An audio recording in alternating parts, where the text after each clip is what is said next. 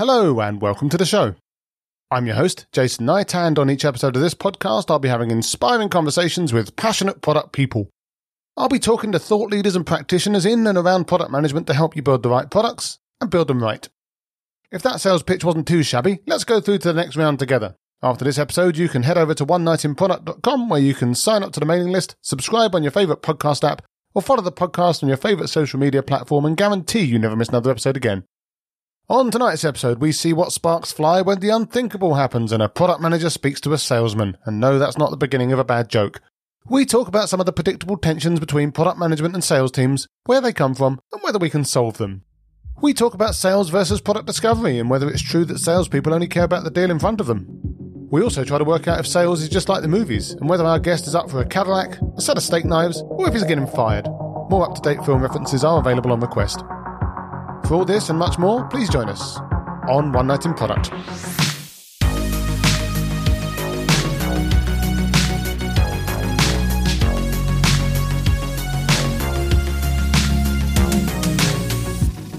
So my guest tonight is Brendan McAdams. Brendan's a former volunteer fireman turned salesman and B two B SaaS consultant who described having his aortic valve replaced as one of the best experiences of his life, which proves two things: that Brendan's totally hardcore, and also salespeople do have hearts. Brendan's the author of Sales Craft, a practical guide to getting good at sales, and is here tonight to help us answer the perennial question, can sales and product get along? I've got high hopes, although he's already given me the evil eye, and I seem to have at least fifteen new questions on my list that I didn't agree to. Hi, Brendan. How are you tonight? Uh, good to be here, Jason. Thanks. No worries. I'd like to get a few digs into the salesman start, yeah, just to get it going. Out. Put you in the right mood. So... First things first, you're the managing director at Kinetic out in Baltimore. Now, I believe that to be a sales and marketing consultancy, but what problem does Kinetic solve for me? Well, it's been for a long period of time, I was a, kind of a fractional sales V P, chief revenue officer. And about a year ago, I started to pivot to doing more sales coaching and sales consulting for early stage startups. I kind of fundamentally believe that early stage founders need to be able to sell.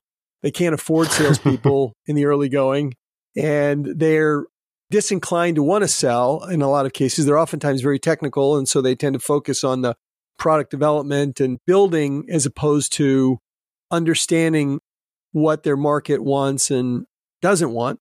And so I did a pivot in the last year, and so now I'm doing more sales coaching for early stage companies. And is that exclusively early stage companies, or are you kind of going in and trying to help maybe scale-ups and even bigger yeah. companies to try and sort themselves out as well? Yeah, I'm I'm actually doing some work right now with a with a large healthcare technology company that's not a, you know, it's twenty-five years old and so forth, and I'm actually coaching their entire sales team. And so no, I'm not exclusive, but you know, it's important to pick a niche, and so yeah. I think there's a a real need in the among creators and, you know, tech founders to understand. And in fact, the, the book was kind of part of the motivation for that, is that several people told me that this was a good book for tech founders. Well, yeah, there's a lot of commentary on social media these days about how tech founders need to be able to market, for example, and they can't get anywhere without marketing, a little bit about how they can't get anywhere without supply chains and worrying about how they actually could deliver this stuff. So I guess, you know, selling is just the inevitable next trend that they're going to have to get on top of as well, because again, as you say, if you can't sell it, you're not going to make any money out of it, right? Right, right. And you can spend a lot of time, a lot of waste a lot of time building the wrong thing early on. Yeah, absolutely. But your history is in B two B sales. So what sort of stuff have you been selling in your career? I mean, you're obviously consulting now, but back when you were out there doing it day by day, what was it? What sort of stuff have you sold? Enterprise software, relational database software, data management software for, well, for the first was for Informix, and then for Veritas, large systems integration projects for E D S, and and then healthcare data management solutions, you know, like data warehousing. So lots of different stuff. And then and then I got into much more into healthcare, and then it was a lot of transaction processing stuff, E D I and claims processing, all the kind of standard healthcare transactions. And is it fair to say you were indexing quite highly on big sort of enterprise sales and high A C V contracts and yeah. that sort of sales, or, or any kind of lower end sales as well? Done a little lower end sales, but um, a lot. Most of my most of my selling was large ticket, multi-year, enterprise, you know, in a lot of cases, exclusive deals, six, seven, eight figure deals. Yeah, big bonus stuff. That's probably why you got such a nice car, right? That's right. And you enjoy sales so much that you wrote a book about it as well, which I know you've got in your hand and I've got sitting behind me as well, because, you know, I like to support people that come on this podcast.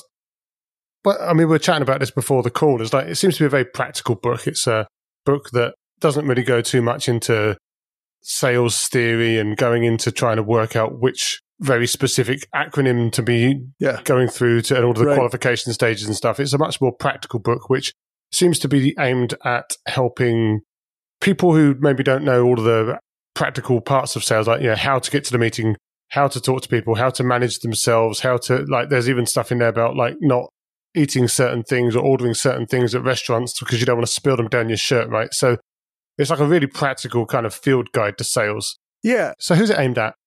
The way it got started is I, I've always wanted to write a book or a couple books. And so it's at some level, it's kind of a bucket list thing for me, but also I basically collected little anecdotes and observations, things that I oftentimes either I thought were really important to the sales process, or they're things that were oftentimes ignored in the sales process that, that other salespeople didn't do.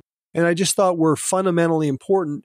And I think a, a lot of salespeople are, you know, when they become good at it, they're oftentimes become naturally good at it and don't know why. And so what I try to do is capture a lot of the things that I think are kind of fundamental, simple steps that can make the process easier for anybody. And what ultimately happened is several people came up to me and said, you know, this would be a good book for tech founders uh, because there are a lot of fundamental steps that I think are actionable and take a lot of the mystery out of sales. Yeah. So I guess the question is, obviously, given that it doesn't go into all the deep theory of some of these frameworks, whether you then, for example, recommend going on to some other framework books after, you know, like the Challenger Sale or some of the other books out there that are aimed at actually unpicking every single stage of the sales process and laying it all out and giving you checklists and playbooks. Like, is there a book that you think is a natural companion to this?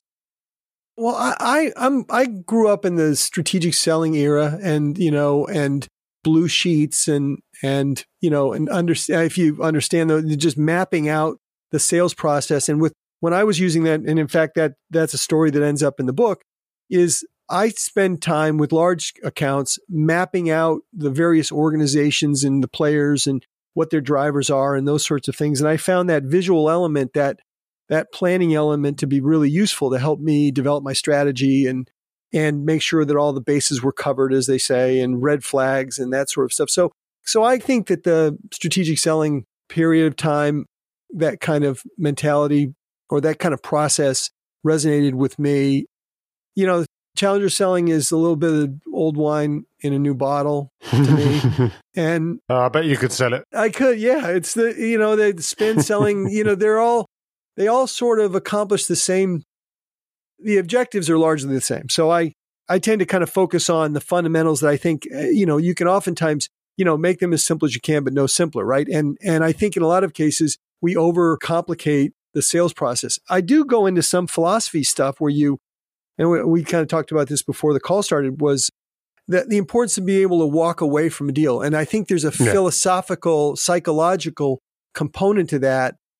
That, fr- that quite frankly, I think will resonate and uh, appeal to a lot of product management people, right?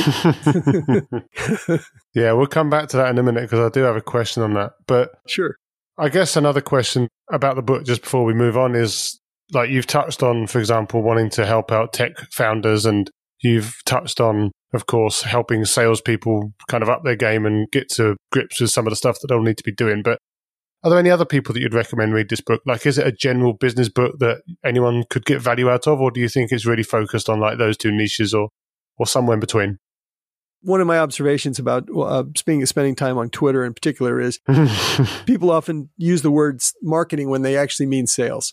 And it's yeah. and it's because marketing is so much more attractive than sales. It seems much more sophisticated, I guess, and less manipulative, although I, you could argue that. But in, in any case, I think most people have to be able to sell. I think it's really helpful to be able to sell. And the way I wrote the book was to make it digestible and resonate with people regardless of whether or not they were carrying a bag. I mean, yeah. one of the things I talk about is thank you notes and showing up on time and being prepared and how you go about being prepared and having things like a, a sales toolkit in place. So those things are transferable to being, you know, uh, a graphic artist, you know, or um, yeah. or an author. So I think the book is is kind of very uh, digestible. It's a lot of there are a lot of stories and examples, and most of it's pretty digestible. Sounds like a bit of a Dale Carnegie, you know, uh, business etiquette type book almost under the covers as well, right? Like telling people how to be respectful to other people's time and, and stuff like that. So yeah, kind of an interesting additional angle as well as the actual selling part.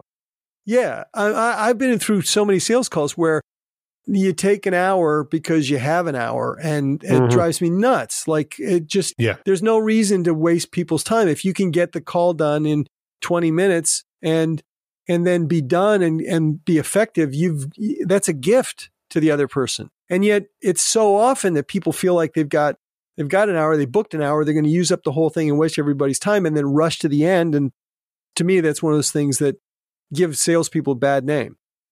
Yeah, well, let's try and dispel a few more bad names about salespeople as well. But on that bad name, I think it is fair to say that one of the cliches about salespeople, and this is something that's obviously from the movies, so maybe not one hundred percent accurate, but at the same time, I'm sure those movies were based on someone, right? You've kind of got your Alec Baldwin, Glengarry Glen Ross, coffees for closers, like real ball buster, take no prisoners. Is that the world of sales that you recognize? Or have you ever been in a situation like that in the past?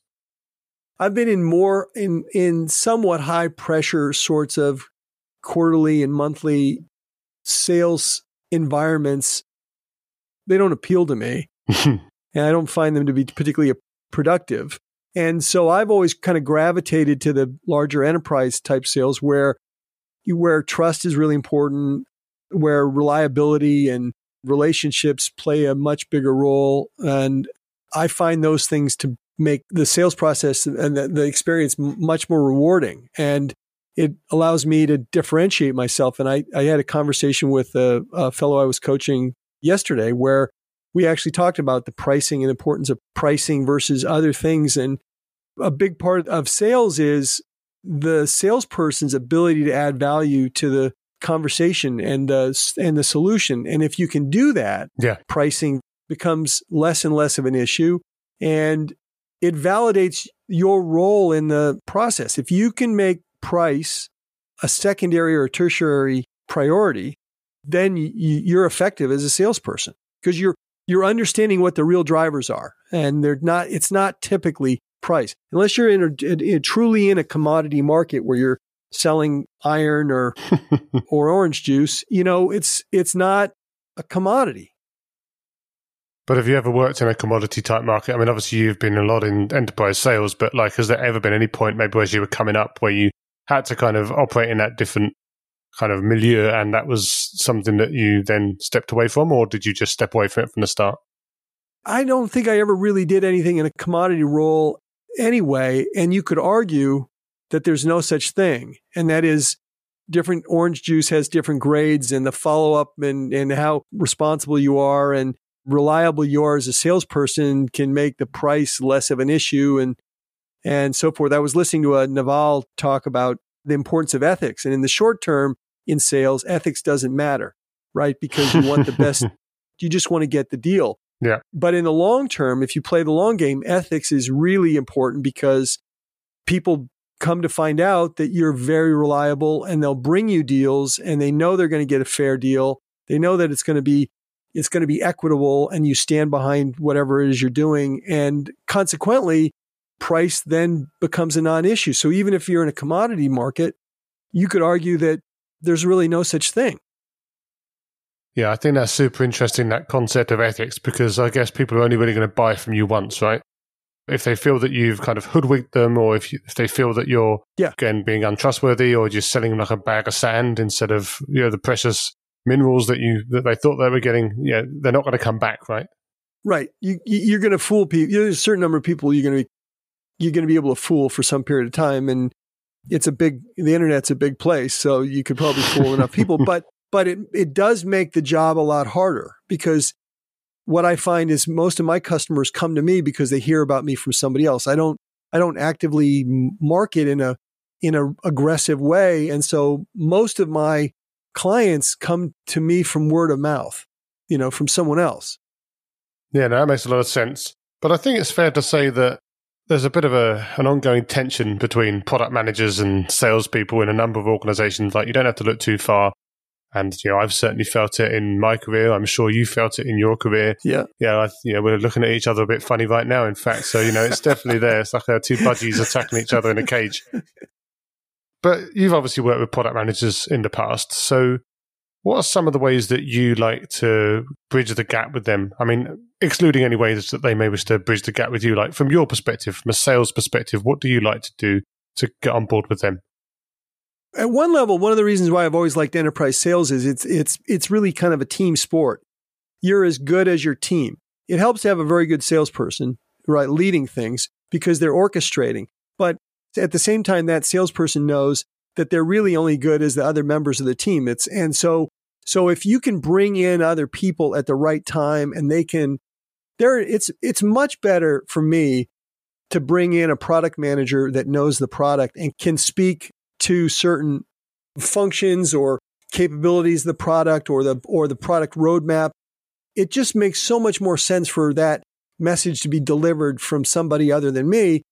Even or or if I'm quoting, it's better off to even quote the product manager, for example. So I, I yeah, I've definitely seen instances, lots of instances where there's a, a difficulty between product management, product marketing, marketing and sales. And it's it's oftentimes due to, it could be a lot of things. It could be the different compensation and and incentives that are in place.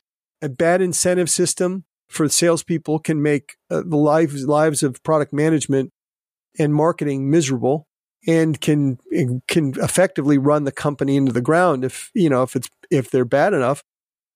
At the same time, there are a lot of instances where, you know, product people don't get out in the field enough, so they don't see what customers are in need of and how they interpret the product and so forth. And so one of the things I always like to do in my enterprise days was I'd bring product management out and marketing people out and get them to talk to customers directly to see how the products were being used, what they wanted, what they liked, what they didn't. You know, it just, it made them, it gave them a, you know, firsthand experience, which as a salesperson, one of the big values that salespeople have is they're the ones They're the front line talking to customers all the time, oftentimes way more than marketing people are. And so they know how the products are being used and, and what works and what doesn't and, you know, and what what competitors are doing. So it, it really behooves a company to have a good relationship between between those folks. But a typical complaint that you'll get from some product people, and again, I've seen this myself before, so I know it's not just anecdotal, although I guess this technically is an anecdote as well, is that you get salespeople that will be so desperate to win a deal because they want to get that new car or whatever, I guess, or, you know, they're bonused, right? They've, they've got on-target earnings. So it's not at all surprising that they do this, but the idea that they would just kind of go out, promise anything that the client asks for because it's the easiest way to get the deal over the line. They'll start writing dates into contracts to try and get that contract closed because, again, it's always that one thing that, that that's needed to get the deal over the line. And of course, just come back, put a bag of manure on the product manager or the client service team's desk and like just get them to sort it out because it's not the salesperson's job anymore. Now, I'm presuming that you don't work like that given what you've been speaking about so far, but what are some of the ways that we can persuade salespeople not to do that? Because if they do do that, they're creating a massive problem for the, well, basically for the company, right? Of course. Yeah. So this is management. This is executive management. This is this is a leadership problem, because the minute you eliminate that motivation, the incentive, the compensation to do the wrong thing, then many of those problems will go away. In enterprise sales in particular, you're there for the long haul. I know people that are selling the same accounts for a decade or more, and you know, they just know everybody in Citigroup or in G E. Yeah. And so they their whole livelihood is dependent upon the ability to deliver and be reliable and so forth. And so they they will, those people will, can't afford to maximize the compensation plan at the expense of their long-term future inside the company. But, you know, in a product-driven company that has sales that are one and done, or they don't have that long-term view of a customer relationship, you really have to make sure that senior management values that. Because I, I yeah, it's it's really important for salespeople to know that whatever they commit to, whatever they get the company to commit to, they have to have an appreciation for how difficult it is on the other side to build that thing or to make, yeah. ma- to deliver. And I know, because I am absolutely incapable of programming or developing anything of any sophistication.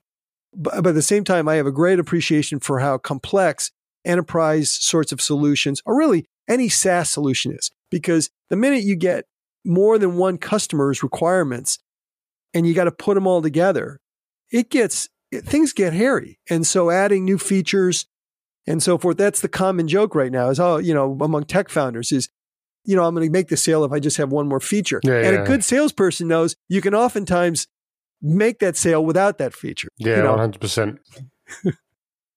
Yeah, no, it's like, I always call it the Columbo feature, like just one more thing, right? Yeah. And it's never just one more thing, because actually they probably weren't going to buy anyway, right? Or they were right. going to buy anyway, and actually this was just a little cherry on top. So I think that it's an interesting point that you make about the founders as well, like, or the, maybe not the founders, but the exec team, including the founders, and it being their responsibility to kind of set the standard and to interrupt the, any bad behaviors that they see. But I guess one problem that you can see, especially if they're not tech founders themselves, is that maybe they actually think this is the way that business is done. And they actually do think that salespeople should be going out and doing this stuff. And therefore, it's kind of coming from the top. And I guess in that situation, it must be very difficult to change anything.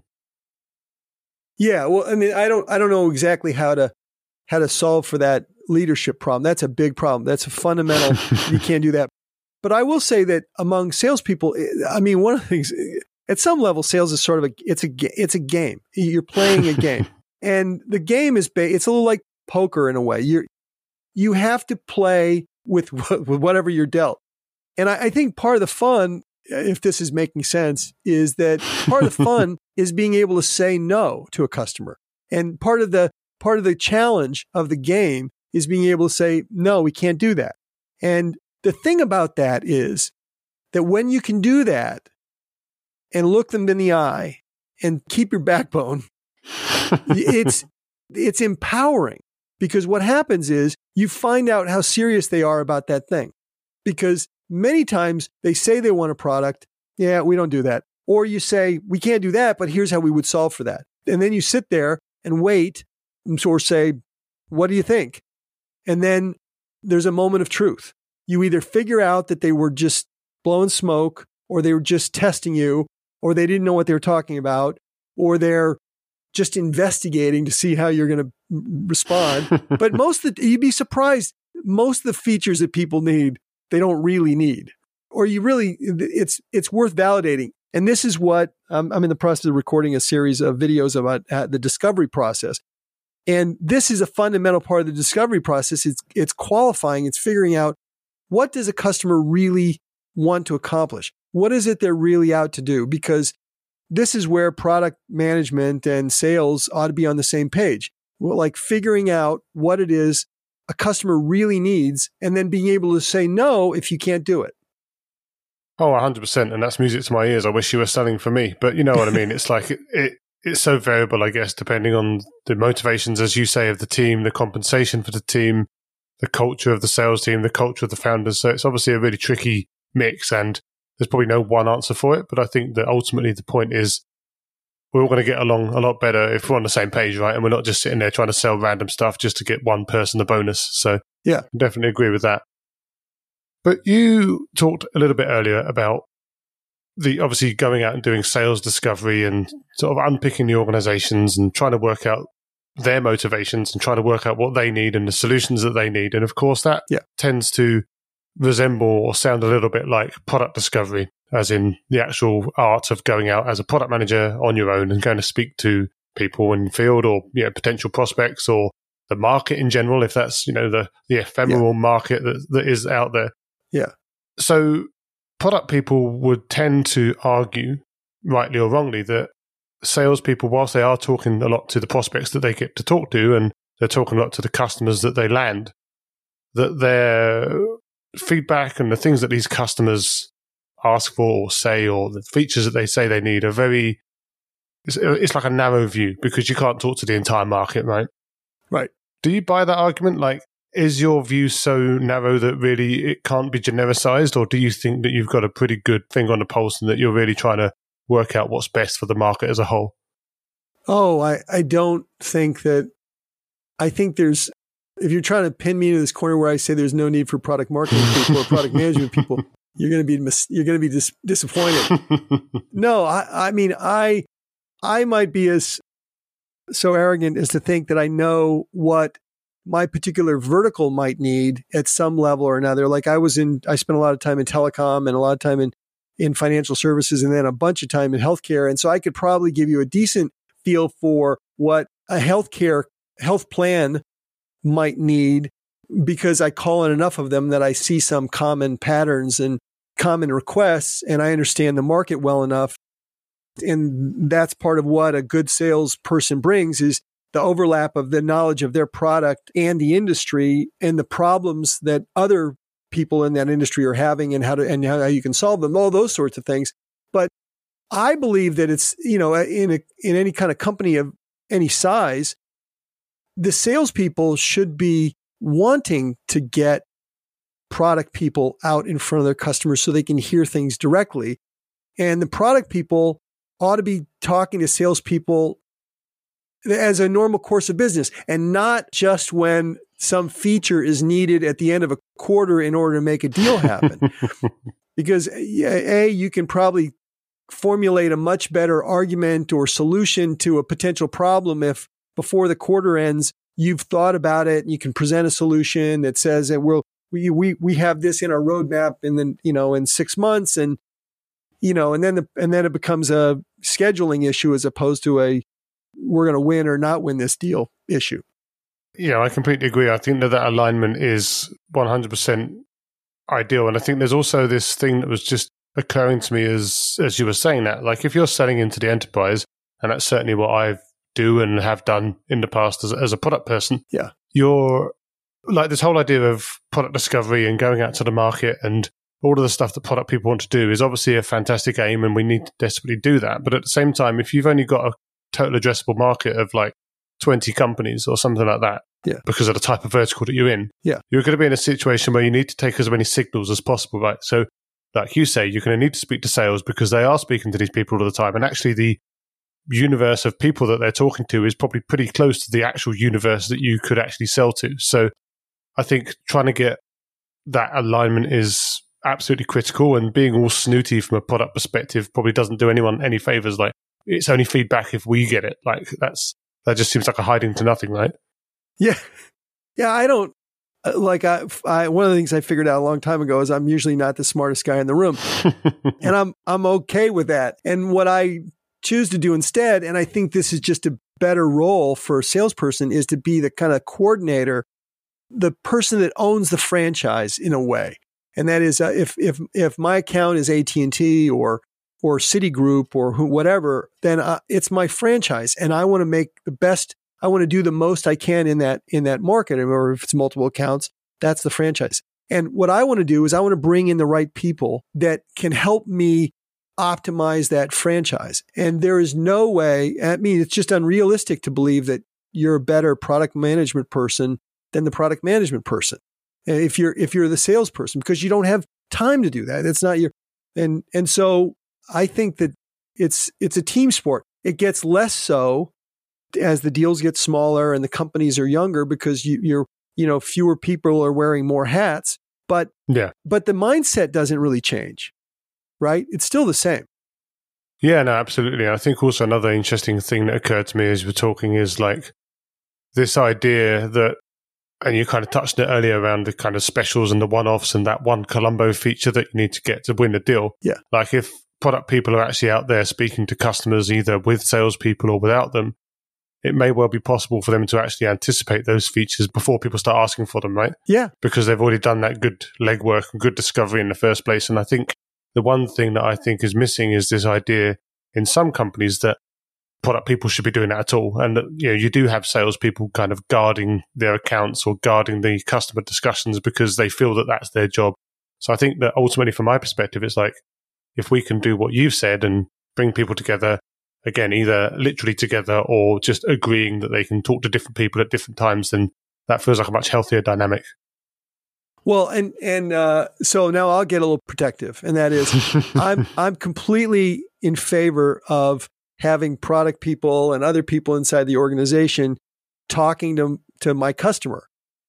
I don't want them to do it without me knowing about it, because I'm orchestrating a big plan, and I want to know, as long as I'm in the loop and I'm part of it, and maybe this is me just being shallow, but I want to know what's going on, because like, I don't have to be the guy that knows the answer, but I want, when I talk to anyone in the organization, they go, I don't want to be surprised. Oh, this is happening. The best relationships I've had is like when the C E O, in the I've had this multiple times in, in, with large companies, where the C E O will pick up the phone and say, hey, I want to talk to so-and-so. Oh yeah, I can make that happen. Or, Brendan, I got a call with so-and-so and I want you on it. And man, that just, it makes everybody, it just makes everything work that way when you can do that. And the same is true with product people. I want, you know, product people are calling in my account and not telling me about it beforehand. That makes me mad. and, and at the same time, uh, you know, if they call me and say, hey, I, I want to call, I want to talk to someone, I'm happy to set that up. And I, I can tell them, here's what we got going on, or here's what, yeah. here's what they're going to hit you with. And they're going to be angry about this because this feature doesn't work and so forth. Right. So yeah, forewarning. No, I think one hundred percent this whole idea that people just kind of go off piste is ridiculous. Like, again, if we go back to many of the things that we've been talking about tonight, it's all about teamwork and all actually being on the same team, yeah. and not just being in two separate camps or doubting the motives or the intentions of the other, right? Yeah, exactly. Internal politics can be the, the worst part of sales. Yeah, surprisingly large amount of politics, even in small companies. Yeah, that's right. There's a big movement at the moment around product-led growth, and the idea that the future of product management and the future of product development is all about building products that sell and market themselves, upsell themselves, don't need salespeople anymore because it's all handleable within the product. I'm assuming that as a salesperson, you're not one hundred percent on board with that, but like, what's your take on product-led growth? I mean, I guess it doesn't have so much of a sway in big enterprise sales, but have you come across it and had to defend yourself against it in any way? I think it's it's not a bad thing to strive for. And if you can design a product so that there's a limited amount of friction to buying it, then you probably don't need a salesperson anyway. I would argue that in a lot of cases, you want somebody selling early on because you don't have the product yet, or you don't have much of a product. And so you have to overcome all the limitations and shortcomings of your product in the beginning. And so you need someone to sell. And that's the, in my, in my argument, that's your founders, because they, you can't probably afford to hire a salesperson, and you don't even know what kind of salesperson you want. Yeah. So there's almost like a life cycle where a company starts out, you got to sell on your own because you don't really have a product, or it's a marginal product and your, you know, uh, minimum viable product, what have you. And then at some point it evolves enough that it sells enough on its own, right? It sells pretty well on its own, or with, or with a limited amount of Q and A and so forth. And then you go upscale, up market. And then guess what? You need salespeople again, because now you're dealing with the very problems that make you important, right? And that is all sorts of new features and functionality and security and whatever, all the other things that the that you didn't need in the beginning. This is that Jeffrey Moore Crossing the Chasm, yeah, yeah, yeah. that whole thing. By the way, that's a great that's a that's a book. That's a, a very good book. I recommend it yeah, to everyone. So if someone's going to go and build a SaaS product, and they don't just naively assume that you can get there without having any sales, it I I don't it's that's tough. There are people out there that build a really solid product, and and you can probably get by without, you know, any significant sales, but that's some real, that's, that's not easy to accomplish, I don't think. Absolutely. Now, I want you to imagine a struggling product manager sitting in the middle of an organization. They're in a team that has a very antagonistic relationship with the sales team because, you know, it's one of those types of companies. They're, you know, it's kind of maybe even kind of deteriorating a little bit, and they're trying to work out what they can do, like their first step that they can do to try to build bridges with that sales organization and get that relationship onto a little bit of a better track. What's that one step that you would advise them to take, first of all? Oh, man. If, if uh, well, salespeople being what they are, they want to look good for their customers, right? And so if there's, if there's something that, that, that product management can do to make one or more salespeople look good or position them well with an account, that's a great way to start. And so what am I thinking about? Uh, like if you could, you had a beta or you had a new feature, you want to test some new fe- set of features out. You could make them exclusive to a certain number of customers or a certain number of salespeople. Hey, this is something that you can bring to your customer and they can, or you build up some sort of uh, executive forum. You know, we're going to have a group together and we're going to do some sort of a thing. And we'd like one of your customers to be there and you to be there. I think we want to be listened to, right? We want to be valued. sounds, sounds ridiculous when I say it like that. But you know, if you're trying to if you're trying to win someone over, you know, if you can win them over with their client, with their customers, and make them more strategic, more like, oh, this salespeople as, as treat them as like, oh, they're the executive for the account, they're the sponsor for the account, they're the single point of contact, and then you kind of butter them up that way. That's probably the simplest way. I mean, I'm sure I could come up with a dozen others, but that sounds like a blog post. Yeah. uh, fair enough. I'll try it tomorrow with my sales team as well and see what I can come up with. And where can people catch up with you after this if they want to speak to you about sales or products and sales, or maybe even just share some war stories? Oh, sure. I, and and I do this little thing where I do consults for free for thirty minutes. I so if you well, have a technical, like a sales problem, you know, you can. So the best way to reach me is in Twitter. It's Brendan McAdams, all one word. And it's Brendan McAdams dot com is like my listicle. What is that what they call it? Is it a listicle? Oh, I don't know. I'm too old to know about that sort of thing. And, uh, you know, it's my with a one page website. And then, um, yeah. And then Kinetics is K I I N E T I C S dot com. And those are, that's how you find me. A cornucopia of different options to get in touch. I'll make sure to link them all into the show notes. Well, that's been a fantastic chat, and we've obviously made it through it without killing each other. So I think there is some hope for product and sales, you know, if we can keep this going. Yeah. Obviously, we'll stay in touch. But as for now, thanks for taking the time. Oh, Jason, it was a pleasure, man. I enjoyed it. Thank you. As always, thanks for listening. I hope you found the episode inspiring and insightful.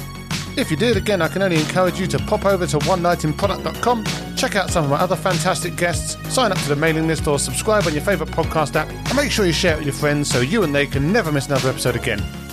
I'll be back soon with another inspiring guest, but as for now, thanks and good night.